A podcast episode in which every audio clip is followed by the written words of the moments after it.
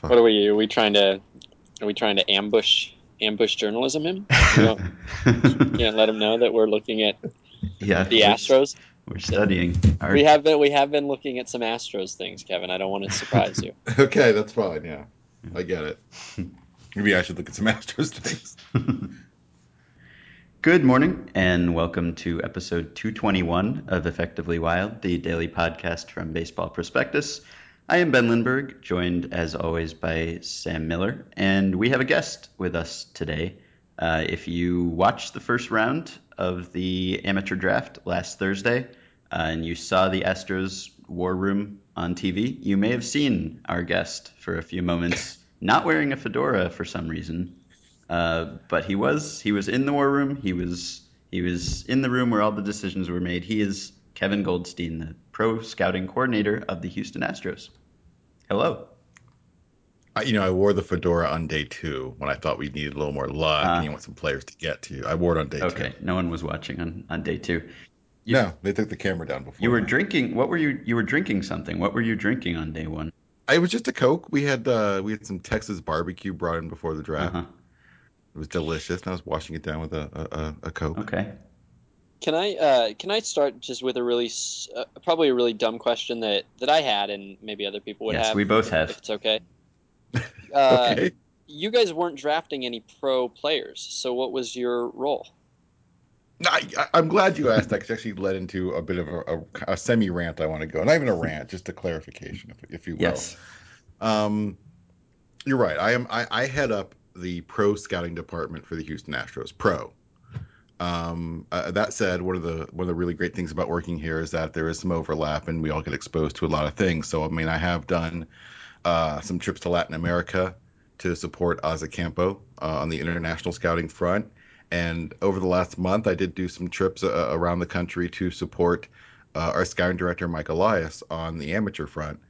And so, uh, you know, I saw some players and I submitted some reports, and then hopefully those reports were, you know, played a role in, in how we judged some players. And so I was involved in the draft, but you know, it's it, it's a little upsetting at times. It's almost kind of not fair because, like, you know, Mike Elias, our scouting director, never had a podcast. you know, David Stearns, our assistant general manager, never wrote articles that were on the front page of ESPN. And so, you know, you see stuff like, you know, congratulations to Jeff and Kevin on a great draft. no, no, no, no, no. I, I mean, um, I mean that decision or the decision at one one to take Mark Appel. Um, I mean that was made by by Jeff, David, our AGM, Mike Elias, our scouting director, and, and David Post, our, our national cross checker, who's just. You know, I thought I knew a lot of great scouts, and then I met David. He's just he's fantastic, the guy I've learned a ton from. But I mean, those are the four guys who made the decision. I was, if you see, the, if you watch the draft coverage, the first shot of the room, you see all the area scouts and some of the administrative people uh, and some other people, and me sitting there. Um, and what you don't see in there is that quartet of people. You have Jeff, David, Mike, and, and David Post, who were making that decision at that time. Um, you know, I didn't, I didn't make that decision. I gave my opinion, and the decision was, and as did all of our amateur scouts give their opinions. And I mean, they were the guys who were the ultimate decision makers. This was not like my draft. I was just thrilled to play a, a small part in it. But I mean, to answer your question, that was it. I mean, over the last month, I did you know do some traveling and, and go see some amateur guidance submit some reports. And so um, you know basically uh, we get everyone involved. So all of our amateur scouts uh, were, were flown in for the draft. And you know you spend about three days going over all the players. And, and then on thursday you'd pick them but I mean, it was it was a real honor just to be a part of it and, and a lot of fun. It's one of those things where when I was writing, I always wanted to be in a draft room, kind of a bucket list kind of thing, uh, and to actually do it was a real thrill. Just to just to even just be in the room and, and see it all go down. All right. So stop giving Kevin credit for things, people. Yeah, it's very important. Uh, so so what was that like? I, people on the on the Facebook page are are hoping to hear fun draft stories or something from you. What was the the atmosphere like? Was it was it as you expected, pretty much, or Um, the first day was definitely as you expected, or as I expected at least. I mean, um, it was really exciting, and and you know, just really just a few minutes before it was our pick, uh, Jeff and, and and Mike and David and David came in, and uh, Jeff put the magnet up of Mark Appel right below right below our logo, and that's when we knew who we were taking. I mean, I knew maybe two and a half, three minutes before you guys knew Wow. who we were taking at one one, and uh, and as soon as he put it down, it was you know there's a lot of uh, excitement and, and, a lot of smiling faces in the room, and uh, and after that, it was you know we only had one more pick that day. It's, it's it's such a weird day. It's a long, long day and then a long night, but you only get two dudes. Mm-hmm. You know, you're taking 40 guys in this draft, but you know day one it's two dudes, and so you, we took Appel, and then it was about a three hour wait before pick 40 came around. And so it kind of went as I expected because it's only one more pick, and we have uh, you know, we have our magnets all on the board, and we've guys we're, we're hoping to get to 40, hoping it'll be there. And, you know, this group of players you're looking at. And when we got to 40, Andrew Thurman was the guy we really wanted and the guy we took. And then you're done for the day and you got your two guys. Um, and then the next day is when you draft eight rounds. It's three through 10. There's a little bit of time between picks. And that's a little more different than what I expected because really very few people are actually kind of paying attention to the draft on kind of a pick by pick basis, if you will you know, there's a couple people who are kind of in charge of the board and watching the picks and, and monitoring it on the computer. There's like a like a running list that the teams get that shows all the picks. And you're tearing people are tearing magnets off the boards. So, you know, we can't take that guy because mm-hmm. someone else took them. And for the most part, you're just having everyone's having these like pretty deep conversations about players. Like this is who we who should we take here? Who should we take here? Um, you know, with with Sig involved, with, with all the, the great stat stuff he does, and then obviously his system plays a huge role in what we're doing here and we're looking at that Sig's kind of rankings. We're looking at how the scouting people feel about it. You, you do is this who we want to take here? Is this who we want to take here? And by the time you know, you're mostly done with that conversation, it's your turn, and it's time to make a call. You know, and um, obviously we had the first pick of the second day, so that was something we had a lot of choice and not time to just kind of settle on Kent Emanuel, the the lefty from North Carolina. But you know, fourth round, you're talking, you got these guys, who should we take? Who should we take? Next thing you know, you're like three picks away, and you go, okay, this is who we're taking. But you don't, kind of don't really pay much attention to those 24 picks. You just kind of realize, oh, but we're close again. Mm-hmm. So, were there any and, moments like everyone listening has experienced in their fantasy draft where sure, you're about sniped to a couple times? Yeah. yeah. everyone got sniped. And the funny thing is, is like, yeah, we got sniped a couple times. Uh, you know, between one and 40, and it, it's fun just because I mean, you guys have all been in your fantasy draft, and someone takes that guy before you do, and you get to look at him. Um, and that happens in baseball. Um, you know, we took a player and and uh, a, a, front office guy from another team texted me and did with a with uh, an, an, epithet, and yeah, he's just like, "You took our dude," and this was like, wait, this was day three. yeah, this is like you know way late. They were getting ready to take this guy, like you took our guy. I was like, well, you know, I, am sorry, and um, so I mean, it's and then I mean, day three is crazy because it's 30 picks and, and it's just it's rapid fire. Next thing you know, you're up again and you're you know you're looking at what you have. You also have um, you know we had Quinton McCracken, our farm director, and Allen Rowin, our, our assistant farm director, in there. You know, with their spreadsheets of rosters and like you know, look, we have um, we know we're one of those teams with three short season teams. We have a, a Gulf Coast League team, an Appy League team, a New York Penn League team you're sitting there going, yeah, well, we need a guy here. We need, we need pick somebody because we need someone to play the outfield here. We need someone to pitch here. And so, you know, at times you get some some positional needs here and there. You got to make sure you get a guy so we have a team. And um, but no, it was super exciting. It was fun to watch you know, just the whole process and you know guys who won't try to push their players and you do try to. We, we still really like this guy. We want to get him. Should we take him here? Well, we could probably wait a couple more rounds and then you, you ultimately get him. But I mean, for the most part, I mean, almost up and down you know, even when you get sniped, it's not like you're sitting there with just that one name written in, you know, in, with lights all around mm-hmm. him. You have kind of a, a group of magnets you're thinking about. And when someone takes that guy, you take the magnet off the board and you throw it in the box and you move on. Um, but, you know, it, it's just amazing to watch and to think. Um, I, I think I tweeted this just, you know, all of the work that goes into all just all of the study of, of the scouting information, the, the performance information, uh, the makeup stuff, and getting a sense of the kid and his commitment to baseball, blah blah blah, on you know tons of players, just all these magnets. We only get forty of them, mm-hmm. you know, and and all the work that went into you know for all of our amateur staff driving around all spring and submitting reports on all these players, and you know.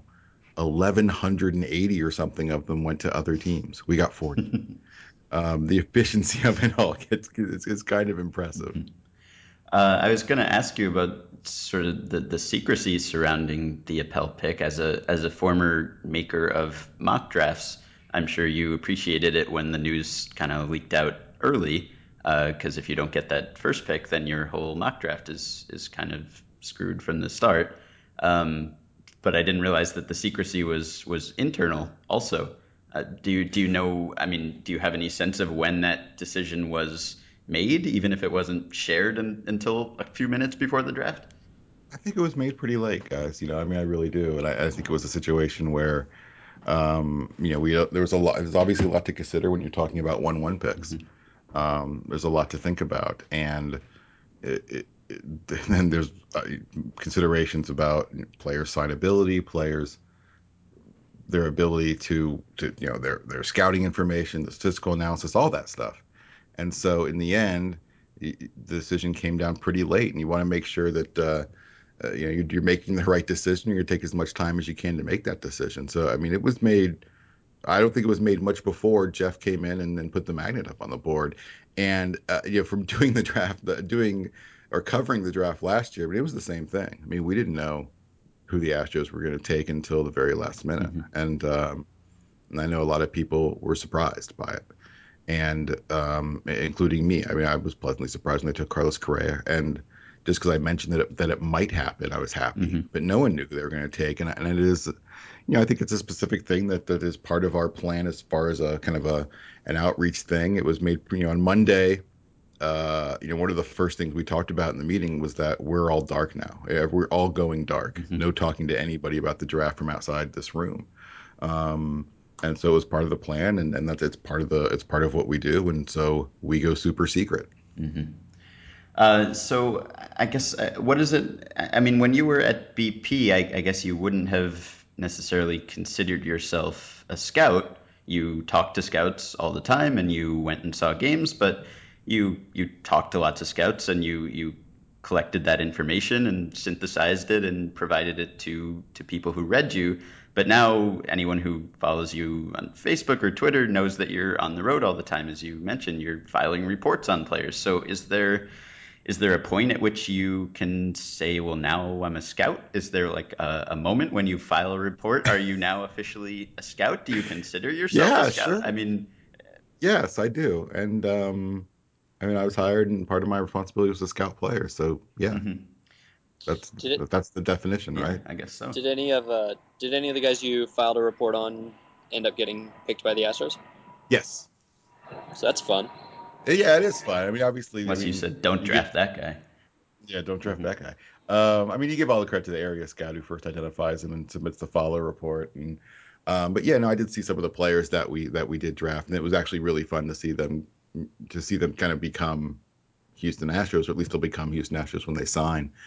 And uh, yeah, it, you're, you're already kind of a little more invested in those guys. You're like, I remember him. I saw him here, and he did some good stuff, and I, I turned him in pretty good, and and, and we took him, and yeah, it, it, for sure, it, definitely was a different a, a, a different feeling.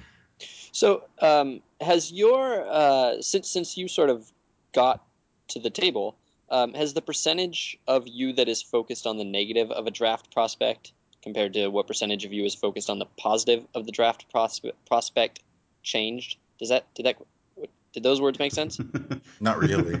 All right, so so let me put it this way. So there's this there's this part in uh, in Dollar Sign on the Muscle where he says that that scouts are focused on you know the positive of a player. They see you know they see they see all the good that he can become, and, and coaches uh, are focused on on you know all the headaches they have to deal with the player, all the things that they have to work on, and all the negatives of it.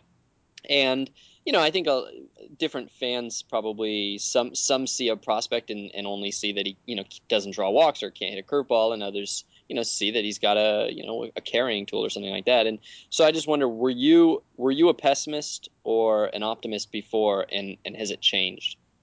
Um, I like to think I tried to be a realist. Um, and so it hasn't changed. But I mean, I don't. I'm not sure that that kind of assumption applies to to our scouts. Um, I mean, our scouts are really realistic and and you know they're they're good and they're realistic about what guys can be. And you know, we talk about players' ultimate ceiling, but uh, you know, we actually uh, often, and especially after you get past the first few rounds, you're talking uh, much more about kind of a player's most likely destination. You know, this guy's probably going to be a fourth outfielder. This guy's probably going to be a seventh inning reliever. This guy's probably going to be a back of the rotation starter. Now he has a chance to be a number three starter or a chance to be an everyday player, a chance to be a late inning high leverage reliever, but realistically, he's probably not. Um, you know, we do talk a lot about variability, and you know, there are all sorts of things about players we take that we can't predict, and we have to be able to accept the fact that we can't predict how players will change. Uh, all we can do pre- predict is that they will change. And so, uh, you know, I don't think I've, I've changed the way I look at players. I think I see the, I, try to see the the good and the bad in everybody. I try to see what you know what's really good about a guy and what's what's some things to work on. When it was your job to to write about the draft, and some stupid editor like me would would say, "Hey, write something about who had a good draft and who had a bad draft the day after the draft about these players that we won't see for five years and we won't know how the draft turned out." That was probably not your favorite part of the job, trying to to pick winners and losers on the day of or the day after. Do you feel like you have a better ability to assess that now that you have seen some of these players and have read reports on all of these players? Can you look back and say we had a good draft? I'm happy with what we did, or are you still kind of like, well, it, we'll wait and see, I guess? Both. I mean, I mean, I am really happy with our draft. I was really happy with who we took, and I'm happy with the um, with the whole draft class, if you will, and you judge as a whole. You really happy with who we took and some of the players we got. But I mean, you're right. I mean, no, we won't know for three, four, five years. We have no idea how to judge this draft, and we're really happy with what we have and the chances of some of these players to be an important part of our future. And that's if you have that, you got to be you got to feel pretty good. And I, and I know that the you know as a whole, the room felt really good about where we are and where we ended up. Mm-hmm. And oh, come on. Oh, he's safe. Good. I'm sorry, I'm watching the Astros game. and um, and, uh, and so, so I mean, we're happy about what we have, but no, you're right. I mean, all of these guys are going to, uh, you know, obviously, I, I, I, feel strongly, and we feel strongly we're going to sign the majority of these guys. Um, they'll get going during the second half of the year, um, and next year they'll all start in the minors probably, and and you go from there. But yeah, you don't know. I mean, they could change in, in dramatic ways, and some of them could turn out to be far better than even we anticipated, and some are certainly going to turn out worse than we anticipated. So yeah, I mean, we can be excited about what we have right now, but we don't really know what we have. So, but what about for fans who um, have a tendency to, you know, also not have much useful information at this point, far less than you, and yet want to have strong opinions and want to feel something. They want to feel alive. Uh, you know, they want to they want to have some emotion about everything that comes before them. So, what is the appropriate way to process this draft? If if you're a fan, what's like what is the best thing a fan can do to have some understanding of whether their team did good or did bad. Well, I mean, we had the first pick in the draft, so hopefully, you know, we got a really important player there. Guys can make an impact for our future, and we think Mark Appel is that kind of player. And you know, you look down the list and you think about what we got, and we say, say to ourselves, you know, I think a lot of these guys are going to make the big leaguers, or going to make the big leagues, are going to you know play, and and play a role in our team.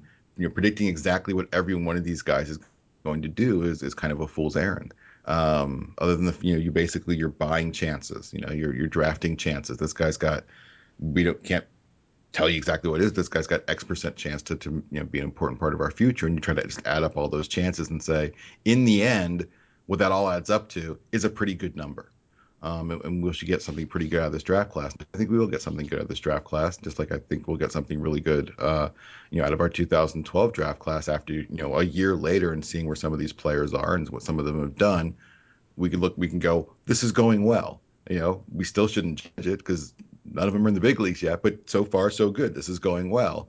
Um, and you, you know, you have faith in who you have, and you have faith in the process. You have faith in Sig's work. You have faith in our scouts work. You have faith in Jeff and faith in Mike Elias, and they say this is going well, and we're going to get the right players here. So you're saying don't, don't, don't feel anything. no, no, feel good about the future. I mean, our system is really good. I think our system is really good. I think we have one of the best minor league systems in all of baseball right now. I think we just had a really good draft that's going to add to it. Um, I don't think it's any sort of secret that we'll probably add some prospects between now and the trade deadline. You know, we are bringing in young talent. We are trying to create a pipeline of young talent, and you know that that's the goal of of the organization right now is to you know build these processes so that we are always in it, so that we're always a good team. And you know, if, if we're closer to that at the end of the year, and then we've made significant progress in all those areas, we're going to feel pretty good about where we are. So when you when you would have a guest on on Up and In, you would ask them to to plug their product or or wherever you could find their work. so, so I guess so so your product is is the Astros, I guess. So So yeah, just go to astros.com. yeah, right. So so plug plug some Astros. What what what Astros should we be excited about right now? What what what prospects are not getting talked about that that you would that you would talk about if you were still podcasting or yeah, I got to tell you, I mean, one of the really great things about our system right now, something that, that I know we're really excited about is, you know, if you looked at our prospects, if you look at, you know, I don't look at Jason's prospect list for us, um, all of our prospects have, and this is rare, have either lived up to expectations or exceeded them. Mm-hmm. You know, um, you know, nobody, nobody's really kind of crashed and burned, and and that's rare. Usually, you have a few a few prospects who kind of fall off the map, and that's just part of the game. You know, as you guys know, the attrition rate is is pretty brutal. Um, but we've had, you know, everyone's lived up to expectations, and some have exceeded them, and some have really, you know, come on strong. Think about you know, George Springer's. Uh, I believe is still leading, unless I, I, missed about three days of games here. I believe he's still leading the minor leagues in home runs, and he's 18 last I checked, and he's uh, made a lot of progress at Double A because not only is he hitting these home runs, he's been flirting with 300 all year, so he's starting to you know hit for average as well. Um, we just got Jon Singleton going just after the suspension to start the year, and, and he's at Double A, and a guy who you know has a, has a chance to to at least earn uh, a look in Houston this year. Uh, Mike Foltynewicz has taken a, gigantic step forward. He's become a guy who has just uh, found all this new velocity. You know, a guy who, you know, we were very excited about it, a guy with a plus fastball and, and, and super athletic with a good delivery. Now all of a sudden he's touching 100 nearly every time out. You know, some of the best raw stuff in the minors. And so, uh, you know, time and time again, you know, every night someone's doing a good thing. Carlos Correa uh, got off to a little bit of a slow start in April and had a monstrous May at like 340. And this is a kid who's one of the youngest kids in the league. You know, people don't appreciate how young he is and uh, how how already kind of ahead of the development curve is. So. I mean, we have a lot, a lot of players to be excited about. We've guys we're going to see possibly this year, and we've already started to see some guys this year. Guys that I think a lot of people didn't know. You know, Paul Clemens is is done yeoman's work for us out of the big league bullpen uh, you know, doing some long work for us, doing really good fastball, and he's got obviously some things to work on, but he's got the stuff to succeed in the big leagues, and we've been able to see a, few players come up and, and, get some jobs done for us out of the bullpen, and and we're going to be calling on some more players, I'm sure, uh, as the season goes on. So we're already starting to see some stuff. We're going to see more next year, more the year after that, and it, it, we think you know where we're kind of at this point where you know we can start constantly improving and get to where we want to be. Well, I'm sold. Uh, so so so how much are are we missing? Me and Sam and all the the poor people on the internet who don't have the ability to read scouting reports because you read the the consensus among the the prospect people and they'll they'll yeah. tell you the same thing that the Astros have a really good system and it's made great strides and and they're not looking at at reports they're just talking to scouts and watching players and telling us what they think and and that kind of matches what you're saying so I'm always curious about how how close we're getting. Just kind of the opinion of these scouts filtered through Jason and Keith Law and Jim Callis and and you know the people who do what you used to do. How how close are we looking at a prospect list? How how close are those sort of respected internet prospect lists to a team's internal prospect list? Well, I, I think the key word is consensus, mm-hmm. and that's what you're looking at is the consensus, and and um, you know, the consensus is not us. You know, that's not how we necessarily see it. Um, to talk internally about the guys, I mean, obviously, way more information. Every morning we get a report from all the minor league games, and you see what each player did and notes on, you know, every at bat and what they did well and what they did not do well and what they're working on, um, you know, before and after games and things like that. You, you, if you wanted to, to review all that, and when we do have it all, you know, internalized, you can see every note we've written about a player all year in chronological order. You can get like basically a, a, really long diary of this player's development. And and so I mean, you know, we have a ton of internal information on all these guys. I can tell you what any of our pitcher stuff was in every single appearance, um, and I can break down nearly every at bat he's had. Um, just bragging now. No, I'm just saying we have that, but like on the, you know, but I mean, you are talking, you know, when you're talking to Jason, you're getting these consensus, and consensus is good, and you know, crowdsourcing can be really valuable when it comes to ranking prospects. But at the same time, you know, we have our scouts that we trust, and you know, there are players that are, uh, you know, I know that there are players that are really, really high on everybody's prospect list for a certain team, and we have him in really, really low because our scouts have seen him and really don't like him. And on the other side, you know, we have scouts, we have players who, you know, we've identified as really good and, and top targets from other teams that have barely sniffed a prospect list, players people haven't even heard of. Um, that would be among our top targets if we had some sort of trade talks with those teams. So, Such as? I mean, there's a lot of variability. so there's a lot of variability here, and, and you know, you got to trust what you have, and you got to trust your process and your scouts and, and how you are ranking guys, because um, ultimately that's you know that's what you're going to base your decisions off of. But I guess do you ever miss the ability to just pick up the phone and call the other team's scouts like you used to and get their perspective too? I mean, you can't do that anymore. You used to be able to do that and just talk to anyone and find out Sure. What they think. And now it's all you Um, guys and kind of uh, almost like an echo chamber, I guess, a, a, a crowded echo chamber with a lot of smart people in it, but you can't. Yeah, we'll take Yeah. it. right. Um, no, I mean it's no, no. I mean, I, I, I, there's some people I don't really talk to uh, as much as I used to, and there's a lot of people I've still stayed in touch with, despite the fact they work for another team. Um, you just talk about other stuff, or you just make jokes at each other, and so you know, you just don't ask about what they think about a player because they you can't do that. Mhm. But no, I don't miss that at all. I'm yeah, I, I, I believe me, I'm very, very happy. I no, I mean, I'm not trying to be a jerk here. I just, I, I, you know, I loved my old life. I don't miss my old life. I'm, I, I, I couldn't be more happy with how things have been going with the Astros. The only thing I miss is the podcast. Um, the show I did with Jason. That's all I miss. I don't miss writing.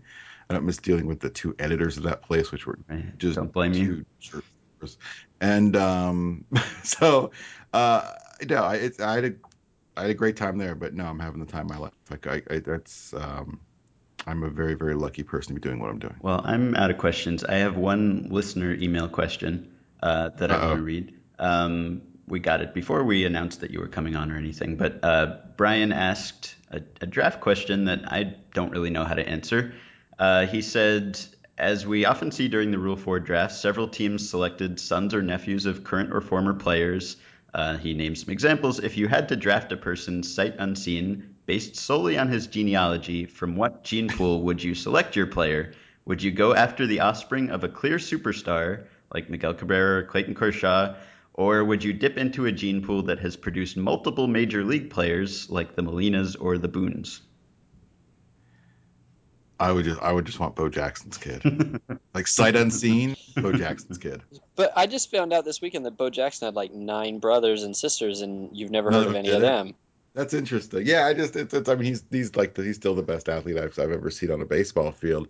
It's a funny question. I mean I don't know, and it's a good it's a good question.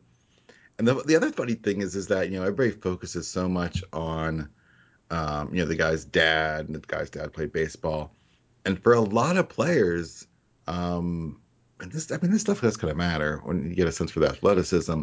Like a lot of the players, like the mom played, you know, but I know we took like the mom played college basketball or the mom uh, ran track in college. The mom was a, a, a pro tennis player. I know a play, you know a, a guy who was that situation. You know, your genes are uh, come from two people, and so you got to look at both. All right. And at least you, you, you're pretty sure you know who the mom is. You might not actually know who the. That's a good point too. you feel good about that one. Have we are we close to the to the DNA testing portion of the pre-draft preparation? Are we close to that era? I, I, I, I don't even want to think about that. okay, we won't make you think about it. Uh, all right. Well, we we had you on episode 100, and I think we we said we'd leave you. what what number is this this? is 220. 500. yeah, we said we'd leave you alone until 500, I think, and we we made it about a f- quarter of the way. This is 221. what, what, what number is this? 221. I think you, well, you guys have more than doubled Jason and I now. Yes, although in in terms of time, we've probably not come close. You know, twelve percent maybe. yeah. All right. Well, well, thank you for for joining us again, and maybe we'll leave you until 500 this time. okay, so I'll talk to you in like right. Well, it's good. It's good for people to hear your voice, just to dispel the rumors of your demise that have been making the rounds on other podcasts. yeah, that was yeah, that's a good point. Okay. All right. Well, Kevin is alive and well. Uh, he he graciously joined us, and we thank him and wish you all the best Uh, with with continuing the the rebuilding effort. Thanks, guys.